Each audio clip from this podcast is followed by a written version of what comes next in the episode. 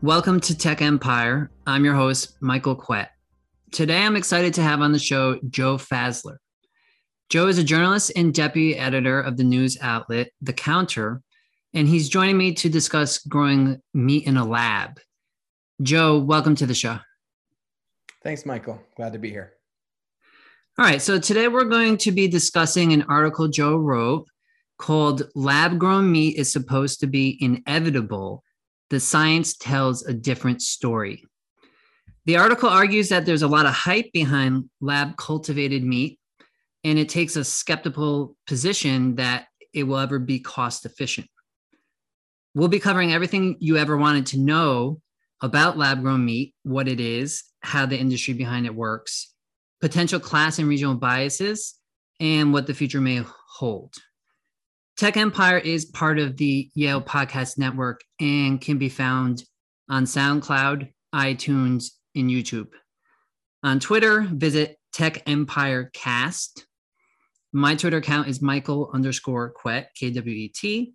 And Joe's account is Joe Fassler, J O E F A S S L E R. All right, so let's uh, start this off. Uh, first of all, what is lab grown meat? Um, and this isn't new, apparently. Exactly. So the idea behind lab grown meat is very simple, even if the technology itself is complicated. Uh, the basic idea is to take a biopsy from a living animal, uh, find a way to uh, immortalize those cells, um, which can be extracted harmlessly from an animal, um, so that they'll kind of reproduce endlessly, and then give them conditions in which the cells will do what cells like to do often, which is to divide and and uh, reproduce. And so um, you start out with a small amount of cells, and you end up with a lot of cells, and you can do it in these big stainless steel containers called bioreactors. And the basic idea is, um, okay, let's let's dispense with you know livestock and and slaughtering animals and instead we'll just grow these animal muscle and fat cells and eat those instead. And you mentioned that it's not new and, and that's true. I mean that the idea is very radical and it's so different from the way humans have interacted obviously with animals for forever basically. Um, but in fact the pharmaceutical industry has been using this technology for decades. Um, in van- vaccine manufacture, for instance, or we've heard about because of COVID, we've heard about um, monoclonal antibodies. Um, when when drug companies are developing those products they often will use animal cell culture because the uh, the if it's the antibodies um, or if it's the you know attenuated viruses they want to put in a vaccine those things like to grow among living animal cells so the idea is let's grow the cells in these containers and then we'll actually get the product that we'll put into vials and sell to people. Um, this idea, though, has been going on for a long time. What's new about lab grown meat is we'll actually eat the cells, um, which are actually a waste product in in the from the drug company's point of view. Okay, so I'm thinking here of what it looks like because obviously, if you're eating muscle from an animal, you're eating from a different part of the body, right? Um, whereas here, I mean, are you growing a thigh? Are you growing a breast of a chicken? Um, does it come out looking like one big block of meat um, you know kind of how does this lab grown meat unfold? Yeah. So for now the the main product that's being produced and and let's remember this is being produced at very very teeny tiny scale um, across the world right now. Uh, but the end result speaking generally is what's called a wet cell slurry um, and that is uh, basically it's a, it's a it's amount of water and animal cells, and so it, it just is kind of a slurry. Um, in the future, folks would of course like to be able to sell steaks and uh, things that feel like cuts of meat, but the technology for that is even more um, nascent and speculative, I would say. And uh, and will probably also involve plants. I mean, one way that that's being talked about is to is to take um, you know a plant scaffold, um, you know, some sort of material, and and sort of pump the the slurry cells into that. um, and then you'll get something like that is kind of formed like a steak. But but yeah, uh, that's not really being done at, at any kind of scale right now, though there's a lot of experimentation and interest in, in it. And I think it's very likely that the first products we see will be ground products like burger, um, because that's what lends itself, that's what a cell slurry lends itself well to. It might also be blended products. That That's probably even more likely the first products we'll see is um, a small amount of, anim- of animal cell slurry is blended with, you know, some sort of um, plant-based protein and you get something like a nugget that has a little bit of you know cultured animal meat in it yeah so we'll get to that in a second because uh, i do believe that there are some things out there that you could buy as a consumer right now um, but before we ask that question uh, and start going into what's happening in the real world with this um, how do we know this is safe to eat? Because for me the first question that comes to mind is that's fake food. Um, you know is it really something that is going to be good for me in the long run? It's an excellent question. I think the short answer is that um, no one really knows. Uh, there's no there's no inherent reason that uh, that lab grown meat or cultivated meat would is inherently unsafe. Um, but there are issues that remain kind of unresolved. Um, and I can kind of talk through a few of them. So, uh, one problem is that these cells don't have a rigid wall. And so um, the bioreactors are filled with cells, but they're also filled with what's called growth media. Um, and that is a sort of salty water that has a lot of, you know, proteins and hormones and nutrients and other good things in it that the cells like that induce them to grow. Um, and because the cells lack this rigid cell wall, uh, whatever's in the growth medium is going to end up in the cells. And that's where some of the potential um, safety issues come up. So um, these cells, you know, like us, like other living uh, mammals um, or animals, need need amino acids to survive. And uh, the amino acid supply chain, um, you know, some amino acids, for instance, are produced using E. coli um, and it, you know the E. coli is kind of ground up, but but um, in the process, but it can put these endotoxins into the final product, which is fine when you're talking about using those amino acids as a supplement in animal feed um, or in certain applications. But for cell culture, it's really not okay because first of all, it might harm the cells um, and and make them grow less quickly. But also, if it ends up in the cells, it's going to end up in us, and so that those kinds of issues really are a problem. And, um, you know, right now we're, we're, you know, in the US, we're trying to work out the regulatory um, food safety, um, you know, details of this stuff. And this is the kind of thing that's going to need to be considered.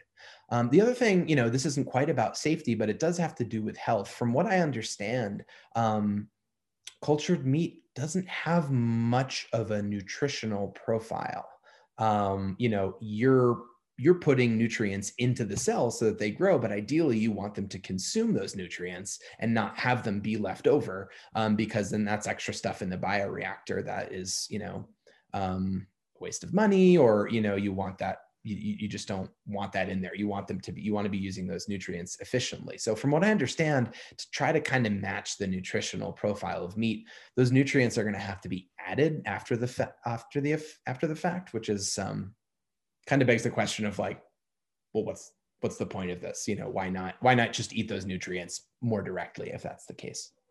Right. Yeah. Um, so the issue of or the um, we were talking just now about this being available on the market. So obviously, um, uh, many people have, might have heard about um, in Singapore, a company called Eat Just um, offers a chicken nugget meal for twenty three dollars, and most of, so this is from one article. Mosa Meat says it will offer $10 patties by 2021. So this article is from October 2020. And yet that same article says it costs $400 to $2,000 a kilogram, that's 2.2 pounds, to make cultivated meat. So $23, $10, 400 to $2,000. Um, this seems confusing to me when you're reading it, right? Like, what's going on here? Am I able to go in for 23 bucks and get my lab cultivated meat? Or what if so, what, it's super expensive, it's still saying to make. Um, it didn't seem to add up. And I know your article is really about this question. So let's use this as a launching point. Um, you know, kind of what's going on there with those price discrepancies and, you know, how commonplace is it that you can find this food on the market right now? Yeah, from from what I understand, there is still only one um, one approved place in the world where this is being sold in one instance from one company, and that's Eat Just in Singapore. So Eat Just has partnered uh, with a single restaurant in Singapore where their um, their nuggets, their uh, cell cultured um, chicken nuggets are being sold. And they also with a delivery company there. So there's some home delivery as well. And as far as I understand, that's the only place in the world right now where you can actually buy this, though I know um, others are, are rapidly working toward that. And even this year, we may see um, a few other approvals, uh, not in the US, but um, I know in Israel, a couple of people are, are close. Um, I don't think Mosa Meat is doing it yet, though they, though they, um, uh, you know, predicted that they would or, or, pledged that they would last year, as you mentioned. Um, and so, right, so it's very, very tiny amounts, um, and and just in one place for now. And so, as far as the the cost goes, um, yes, it's a great question. And as far as I know, you know, when my article was published, this was true. Um, Eat Just was selling those nuggets at a financial loss, so they were losing money on every you know bit of cultured meat sold. Um, and the reason for that, I think, is well, they did get a lot of i mean i almost think of it as like a marketing cost like they got so much hype over this and some people really did get to try it um, and the news coverage they got and everything was probably worth the expense. Um, i also think you know these companies do need to answer to their investors and so they can say even if it's incremental progress okay we do have a product people are eating it. They're the only company in the world that can say that right now um, but there's some pressure there. Um, and so that that's how though you make sense of this disconnect between the cost of production and the marketing cost. No one's going to go to market, you know, with a $400 hamburger. It just doesn't make sense. But what they might do is charge a normal price hope that that can kind of win them um, some press coverage and some initial early adopter customers and then figure it out from there even though they'll be losing money you know hand hand over fist when they do this yeah and i, I know in your article that you eventually um, uh, spoke i believe it was with the ceo um, and um, so your article was really to me fascinating. It's a it's a long read and it's very in depth and um, very well researched. And um, basically, uh, you know, uh, correct me if I'm wrong here, but the claim is that um, the ability to produce lab grown meat, cultivated meat at scale seems like it may very well just be science fiction. And we're accustomed to thinking about technology and progress in society as something that just keeps advancing and you know without limits. So you know one day you know, just give us enough time we'll pull it off. And what the article um, seems to be saying is yeah but you have to really look at how this process works. And if you start actually looking how it how it works there's a lot of hype and there's a lot of promises, but there's a lot of limitations that actually may never be overcome. So, in the first section, um, you have the, the biggest small factories in the world. And you start off in, in, in talking about um, a report and uh, actually two reports. One was by Good Food Institutes, it's a techno economic analysis. And then there was one by um, um, open philanthropy, uh, or um, it was uh, Hill yeah. Hilburn. You can go through it, but um, that also seemed to contradict it. So, starting with this kind of big, biggest small factories in in the world, um, and those two reports, um, you know, can you explain a little bit about what was going on there? Yeah, exactly. So part of what got me onto this is the Good Food Institute, as as you mentioned. They're a non a nonprofit ad, advocacy group um, that advocates for alternative proteins, so plant based stuff like the Impossible Burger, but also you know cultured meat companies. Um, they released a techno-economic analysis, which is basically a fancy way of saying a prediction about what something's going to cost. And what they um, had uh, predicted was that cultured meat will reach price parity with some forms of commodity meat, so really, really cheap, um, by 2030, so nine years from now. That report came out in March of this year.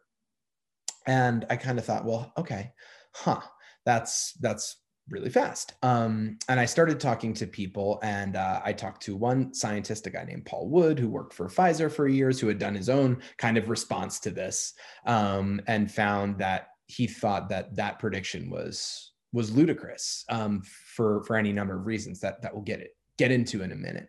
Um, so then I started really digging around, and I and I found out that Open Philanthropy, which is another um, you know philanthropic organization, and in fact funds GFI, had done their own techno-economic analysis that they'd published in December of 2020, which said this will never work.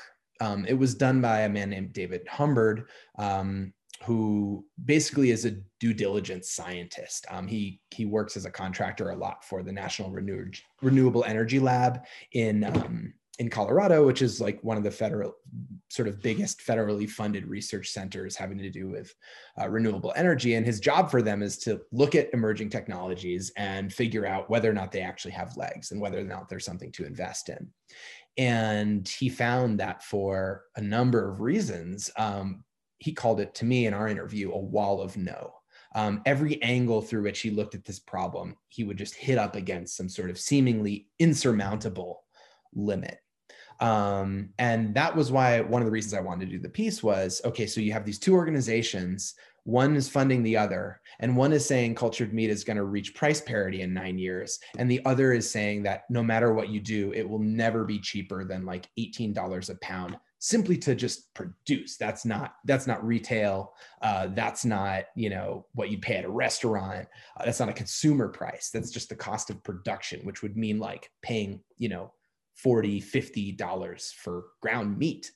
Um, and it will never go below that in his estimation. So what i was trying to do was make sense of these two conflicting reports. That would be what 40 to 50 dollars a pound? At retail it could yeah 18 dollars of production cost could could easily translate to to 40 to 50 a pound. Yeah. Yeah. Now one of the reasons uh, driving this uh, idea is um, that slaughtering animals um, is inhumane right? Slaughtering in mass is not a desirable thing to do. Um, and we know that there are some complications about shifting that off really quickly that is sometimes missed uh, because people in other parts of the world rely on that. Um, and it's not so easy to necessarily um, switch that off. But I think ideally, a, lot of people would say, um, you know, it's not really the most desirable thing to do, the most moral thing to do. We know that factory farming is often brutal on animals. And um, in addition, there's in, environmental considerations. Um, and so you start off talking about you know how many calories you get out of um, um, you know for every calorie in uh, of input for to an animal how much do you get out? And here i have um, according to the open philanthropy report a mature scaled up industry could eventually achieve a ratio of only three to four calories in for every calorie out compared to chickens 10 and steers 25 um, so there are um, a desire for, or the idea is that there can be an efficiency gain here. Am I right in saying that? Yeah, that's basically what it comes down to. Is when you look at the rationale behind this stuff, is one to get away from slaughtering animals, um, and that you know a lot of the people in the cultured meat sector are advocating for it um, are former animal rights, you know, world activists activism world type people. Although there's a lot of split feelings about this in the vegan community uh, a lot of folks are really skeptical of it and think it's a distraction from some of the kind of you know traditional radical politics um, that have been associated with with animal rights activism. Um, but leaving that aside for now um, yeah it's it's basically like we're not going to slaughter animals and we're also going to achieve these environmental benefits. And the environmental benefits are largely around this idea of needing less inputs to create a pound of meat. Um, you know there, there there there's a lot of environmental problems um, with with meat production obviously.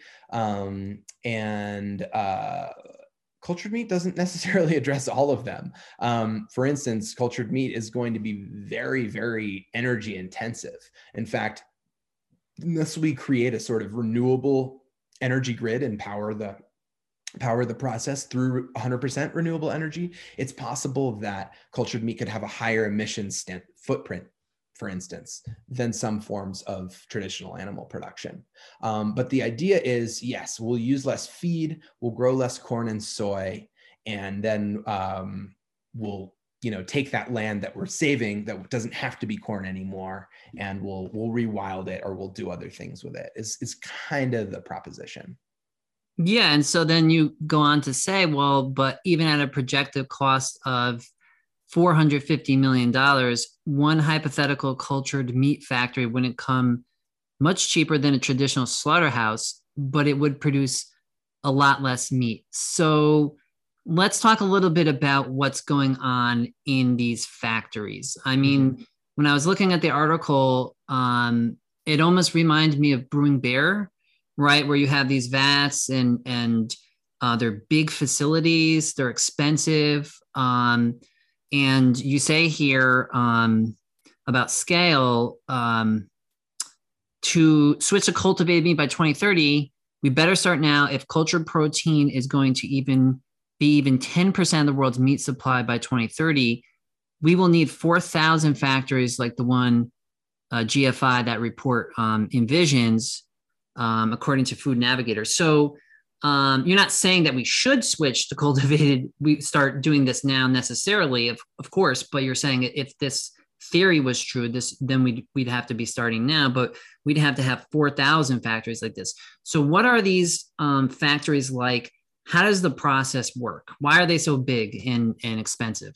Yeah yeah. So right. So a big reason when you know when when i say earlier that my reporting found that that you know the cost of cultured meat can't go below a certain certain threshold um, it a lot of that has to do with capital costs. Um, in other words build the cost of building these facilities and they're really expensive. That 450 million dollar estimate is gfi's own projection. Um, a lot of people i talk to think it would be even more and there's a lot of reasons they're so expensive. Um, these bioreactors um, are large, very pricey. They can cost hundreds of thousands of dollars a piece, um, even millions if they're if they're big enough. And and you might need you know dozens or or hundreds um, within a single facility um, just to just to do that. And and they're all custom. Um, they're all custom products, right? I mean, every every uh, company is going to have its own process, its own proprietary process. They're going to need these these manufacturers to build them this high grade pharmaceutical grade likely um, you know custom uh, infrastructure and it's just really expensive from that standpoint but that's not that's really not all um, the biggest challenge i think one of the biggest challenges that that i sort of found in reporting on this is the need for sterility. So um, animal cells in culture they grow in as i mentioned earlier in growth in a growth medium. And that stuff is just like utterly enticing for viruses, bacteria, um, which would just love to get in this dense, nutrient rich broth and multiply um, and you can't have that. Um, it's not even really so much about the the human health risks of that as much as um, they you know bacteria for instance uh, just multiply so much faster than animal cells. So animal cells double um, about every 24 hours. Um, you know with a with a bacteria it can be you know every hour. And so at the end of 24 hours what you have is an entire bioreactor um, which could be you know 10 feet tall um, filled with bacteria um, the animal cells will get will get crushed or they won't be able to survive and it's nothing that anyone could eat so you really can't risk getting any bacteria or any virus particles um, anywhere in or around these um, these bioreactors. And why that's challenging is because you essentially have to build what's called it, again what what Humbird, who wrote the Open Philanthropy Report, argues is that you have to do what pharmaceutical industry um, is already doing, which is build something called a clean room, and that's a, spe- a specially designed uh, manufacturing area uh, that runs at positive pressure and can, you know can has a certain amount of air exchanges um, every hour. So that particles that might be in there um, that are you know pathogenic in any way are getting blown out um, are not able to get in there. And i talked to one guy who's who's worked you know um, in a company where they were using fermentation um, which is a similar kind of a process. And um, and finding that you know it gets down to if there's a certain tiny piece of welding on a single pipe that that has a crack in it that's enough to ruin your that's enough to ruin your culture. I mean these have to be air tight and and the um the risk is huge because if you fill a you know if you fill a 200 a, a 20 cubic meter bioreactor with bacteria you know that's hundreds of thousands of dollars. And you might have to take your plant apart to find out um, where the where the weak spot is that the germs are getting in. It can be really hard to find to tell. Um, so th- so sterility is paramount. And that the cost of doing that at the scale that you need is just vast. I mean, you know, with vaccine manufacturing, you can do this in a smallish room. If you want to talk about feeding the world with, you know, commodity priced cultured meat, you have to have huge facilities. Um, otherwise, it's always going to be expensive. I mean, why is like farm to table meat expensive? It's because it doesn't have the economies of scale, right? It's smaller facilities. Um, so, in order for it to be cheap, it has to be big. And, and the way Humbird put it to me, he's like, listen, if you want to feed the world with this stuff, it has to be big facilities and it has to be clean facilities. And the cleanliness, the sterility requirements at larger size just become increasingly onerous and increasingly expensive and it's just not possible. So it needs to be big and clean but you can't do both. Right yeah and um, I, when i was reading that i was like okay now this is starting to make sense as to why because you you know as an abstract thing like you always just assume that you know we can do most things we put our minds to right? But um, making these facilities that big and keeping them completely sterile like that uh, I mean, humans have limits, right? We're, you know, we're not, we're not, you know, all powerful um, creatures that can figure out how to just get things to to work the way we want them to.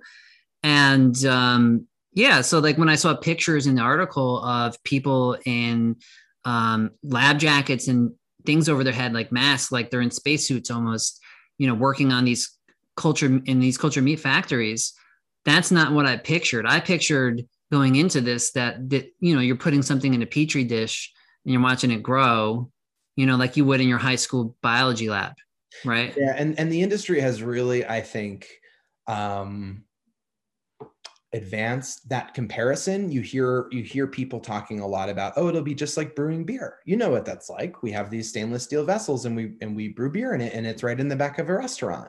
Um, some folks have even talked about it being like a bread maker where we're all going to have these you know these small little things on our countertop that'll that'll grow our meat for us. And it's laughable honestly because because of the sterility issues you just you just simply cannot do that. Like you know it, it it's just it's not going to work that way. It's not going to be you know this community hub where everyone's going around and, and checking them out. I mean it's going to be if, if it happens at all it will be very very closely guarded biosecure all this stuff just by necessity for the same reason that you know um, humans don't grow to be 500 feet tall, right? Like there are limits that come with biology. And when you're thinking about essentially making a huge synthetic animal, um, which is what these facilities really are, it can just only be so large before the biology itself starts to break down.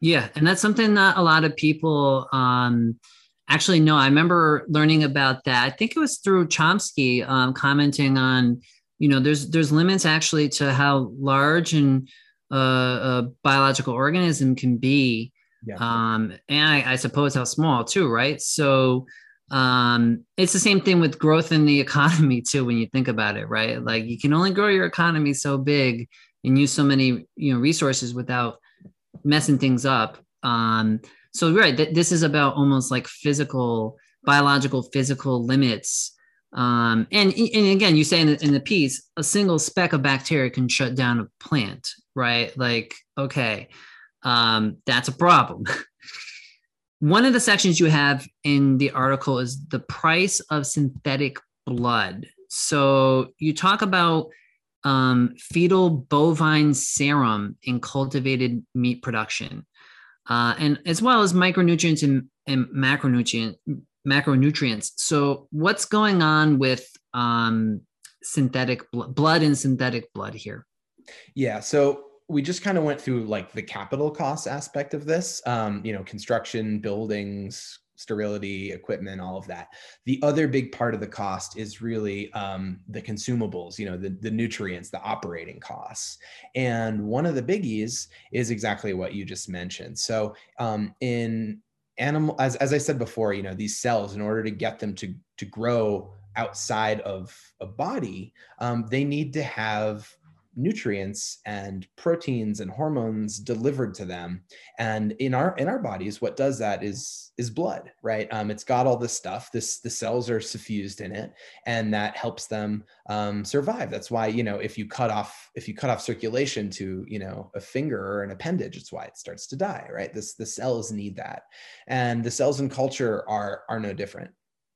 And so um, fetal bovine serum uh, is something that the drug industry has always used, especially at the research and development scale, to to culture its cells in the lab, and it's great. It's great for cells; they love it. Um, what it is, yeah, you know, just to be clear, is it's blood that's extracted um, from the the the fetus um, of what would grow into being a calf. And, and the reason there's a supply of that stuff is because, um, you know, when dairy cattle are dairy, uh, dairy cattle are kept perpetually pregnant so that they can continue to produce meat.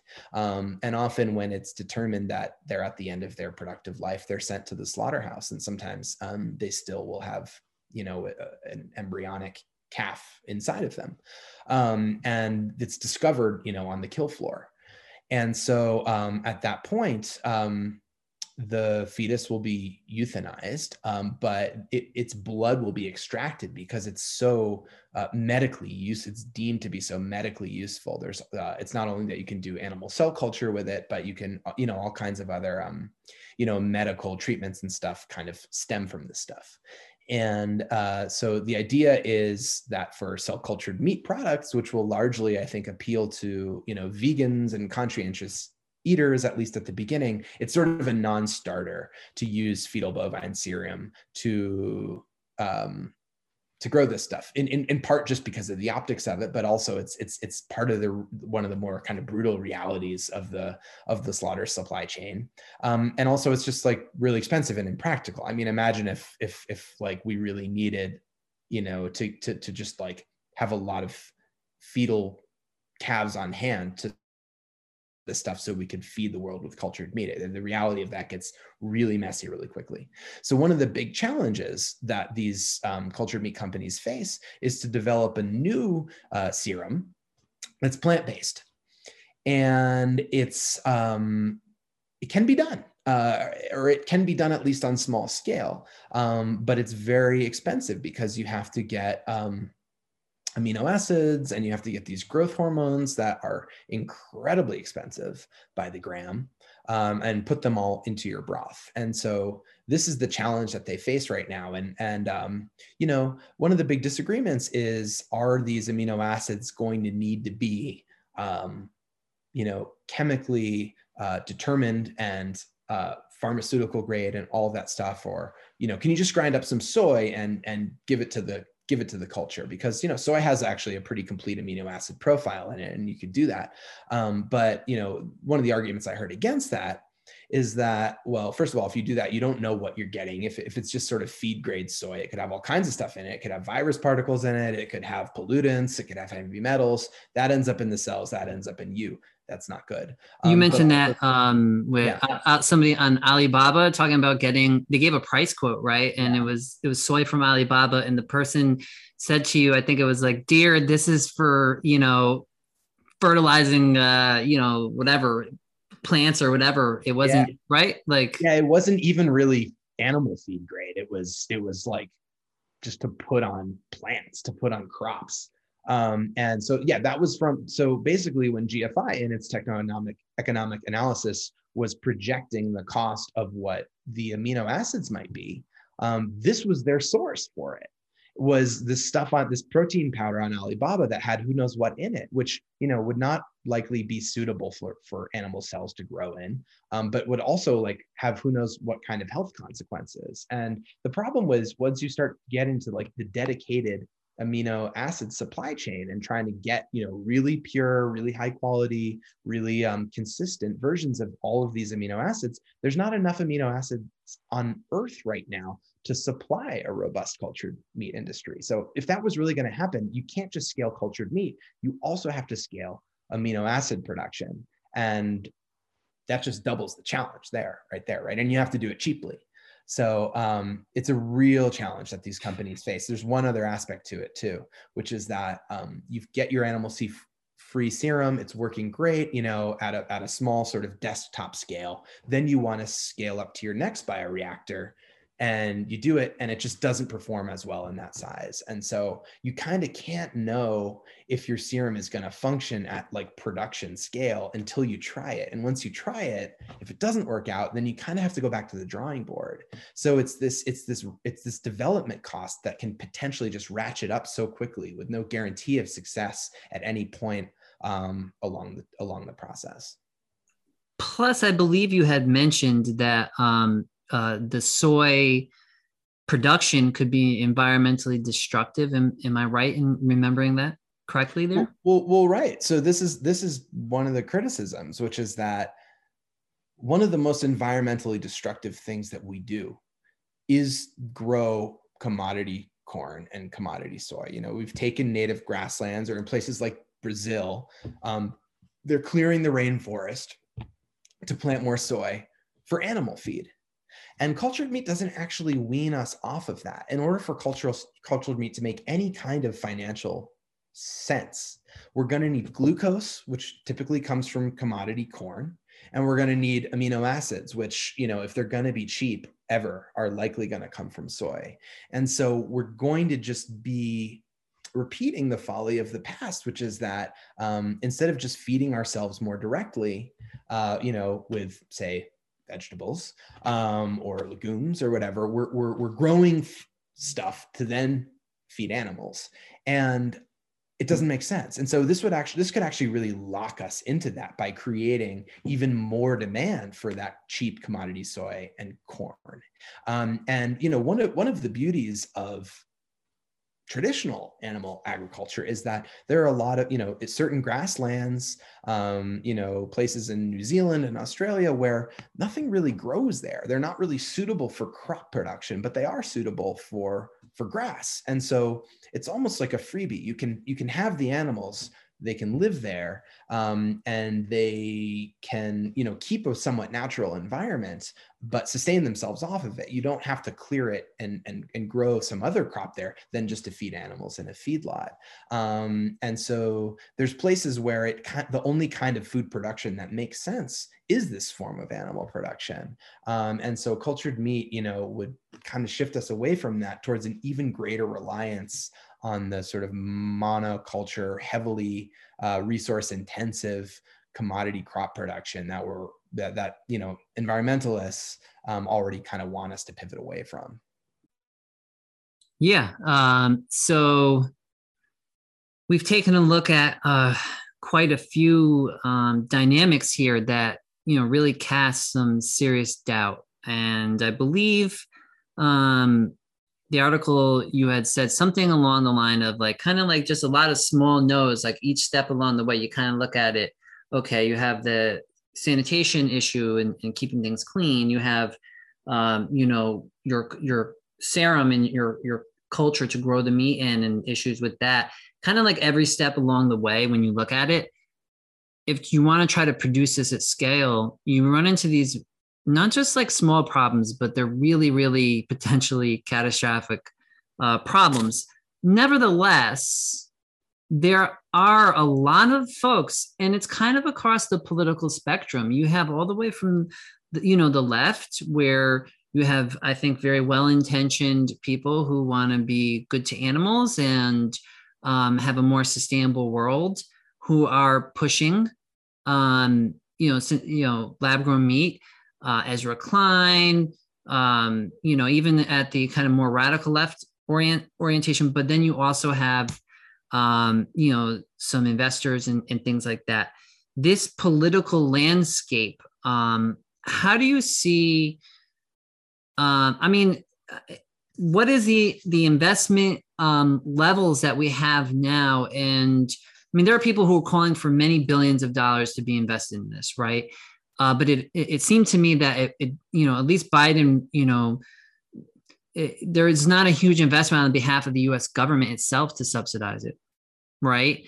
Um, what is the um, how does it look in terms of money being spent on building this industry now, and what's what's the trajectory? Is it starting to pick up? Do you think it's going to uh, fall off because hype will set in?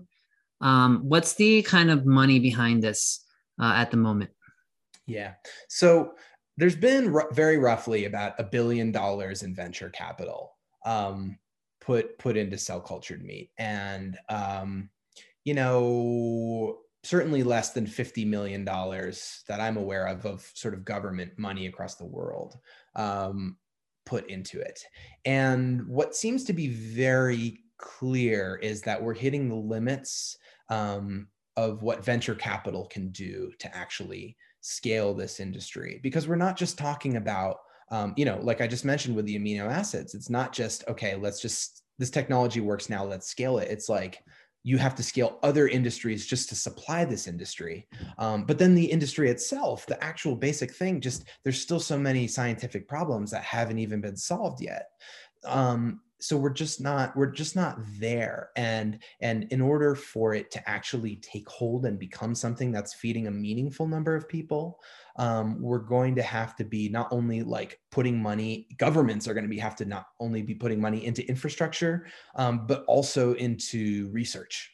And this is where this becomes kind of a judgment call and something that i can't answer but it's it's it's it's a debate. And um, some folks will say, well, we need the government to, to spend this um, because if you do that, it's open source at least and everyone can benefit from this and so the government's findings can be can be used instead of being this proprietary you know we don't know what these companies have what what what breakthroughs they may or may not have done um, and so it's all hidden behind this veil of secrecy and that keeps the industry in in, in a way um, from, from growing more quickly. Government research is open, it's transparent, the entire industry can bear can can benefit from it, and progress is made much more quickly. Um, so that would be good. But the, the counter argument to that though is like, if this is being pitched to us as a climate solution, if that's the rationale, then do we really have time to be putting, you know, millions, if not billions of dollars into something that's still like really highly speculative you know it, it really is. And and at very least it's going to take time. Um and so the counter argument is just like it's a public accountability thing. It's like if the government starts to put serious money into this well if it doesn't work out then that's you know that's like public money that could have been used for any number of other things including having to do with the climate. And with climate you know the, the choice is clear. We need to stop burning fossil fuels.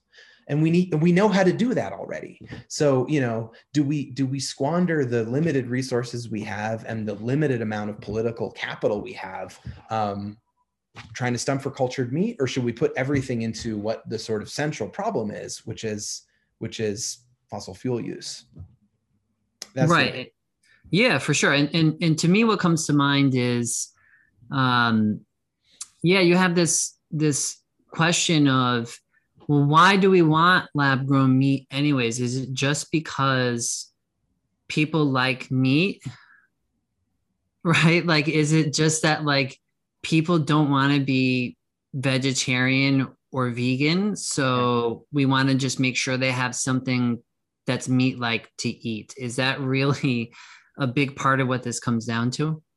I think that's almost 100% what it comes down to. I mean to, to me you know what it this whole idea comes out of a place of, of despair i think where it's like okay we can't use our political will to actually change culture.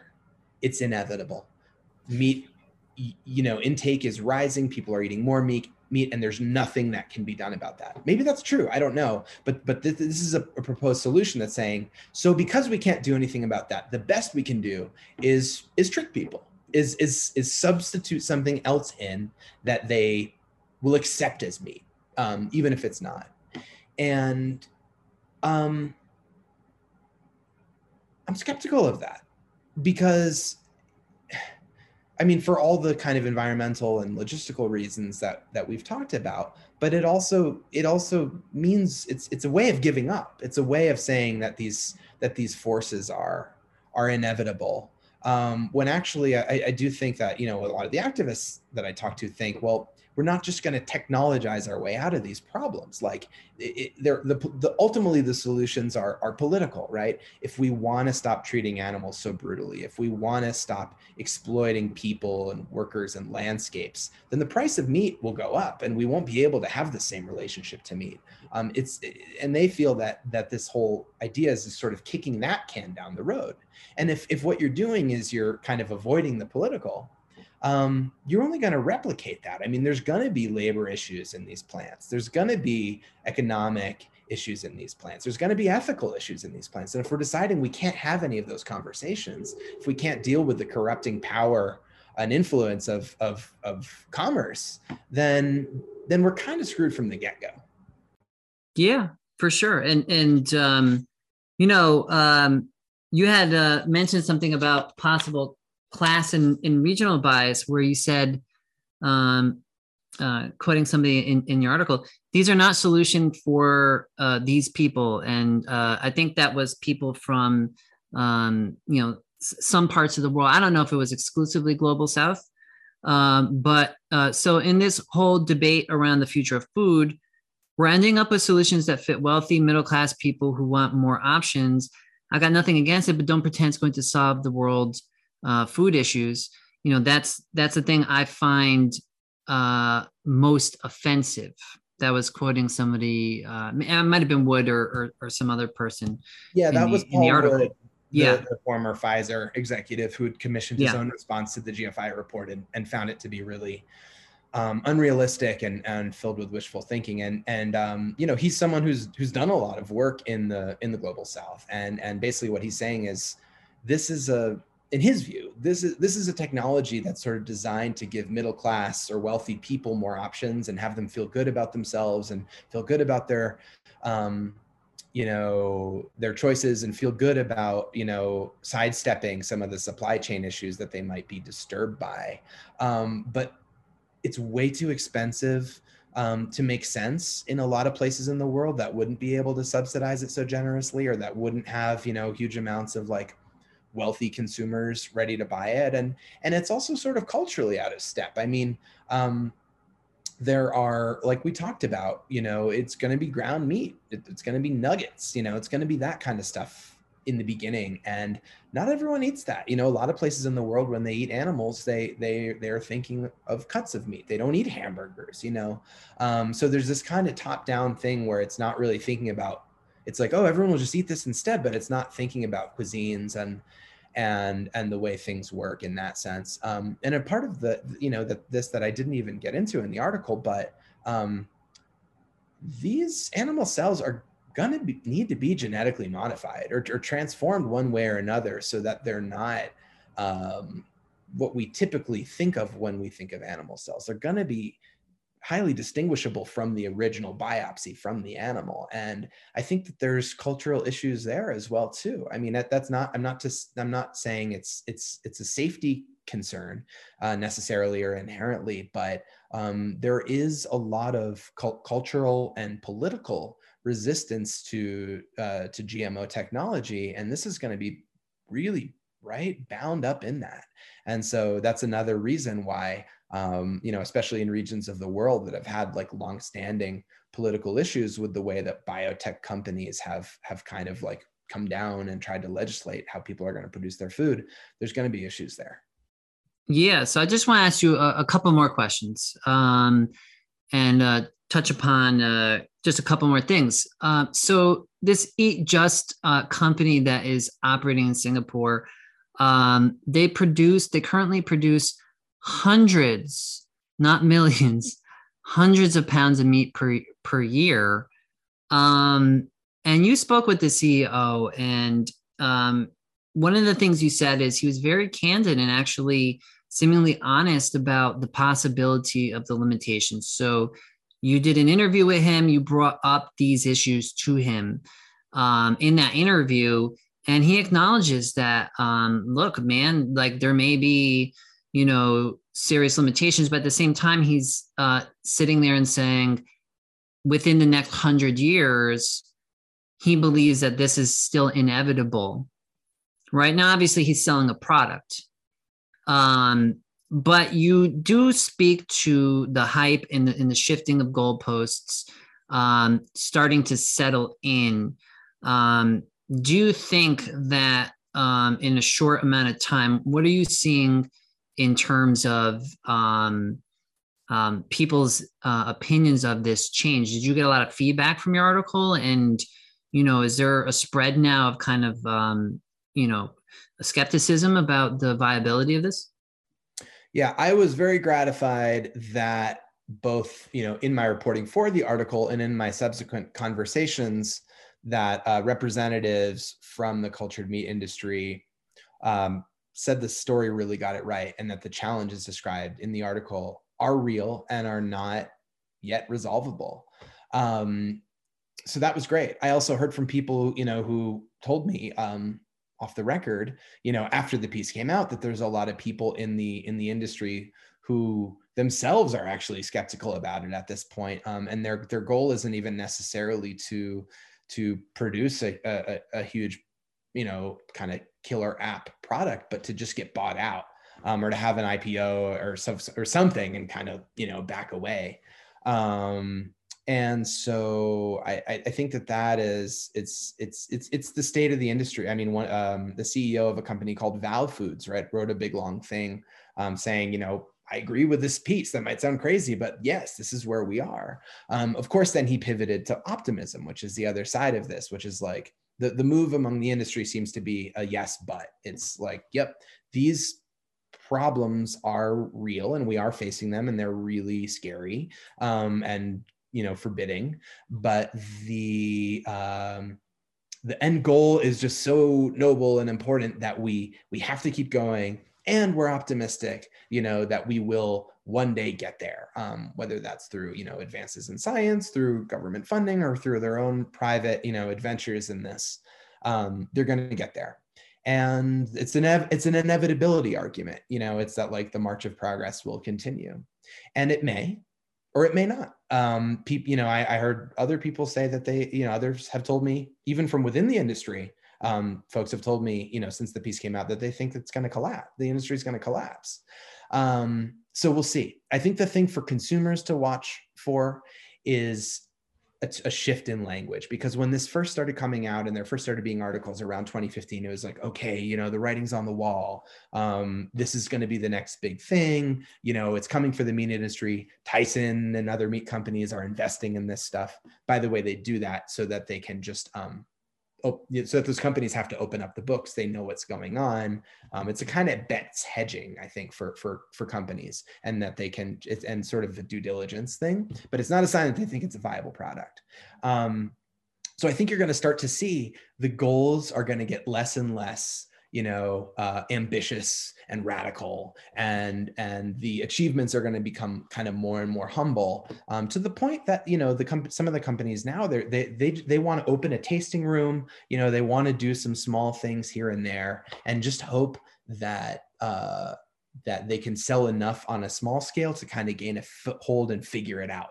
But right now, no one's really figured it out, and and no one knows how they're going to get to even in hundred years um, that place where this is the dominant, you know, form of protein that we eat. Yeah, and so maybe last question here. Um, you work on uh, food politics, food science, and tech. Um, I'm going to have um, Max Ajl on. He wrote a book called The People's Green New Deal, and he is sympathetic to, um, you know, um, treating animals well and all those things, I, I believe. Um, but he also has written that uh, uh, a lot of people in the global south they, they graze cattle they they rely upon um, fishing and, and, things like that. And you can't you can't just switch these things off. Um, obviously we have uh, you know for, for them you know like you need a plan and a phasing out if you're ever going to go in this direction um, so that everybody's livelihoods are taken care of um, and so my question to you is um, what do you think about the w- what we should be doing to be ethical, environmentally sustainable? Um, to you know, we have the Impossible Burger, um, right? Like it's it's plant based. Um, should we be trying to go in that direction? Um, you know, from a global perspective, too, taking into account like everybody across the world. Um, what do you think that we should be doing with our uh, with meat and and and the food systems that we have. So yeah, I mean, it is clear we we do need to eat less meat, and we need to eat less meat, especially um, the way that America grows it in a way that like you know Western companies have sort of exported um, all throughout the world, and and we shouldn't forget that, right? That this that this problem of, of uh, this environmentally unsustainable, brutal approach to meat production is really something that you know that we invented and exported um, and destabilized often um, you know directly or ind- indirectly functioning ecosystems and and and food systems foodways um, along the way and so you know i don't know that we should necessarily um, lay the blame, you know, anywhere else except for looking at, you know, for instance, American food policy and American exports policy for a lot of this stuff.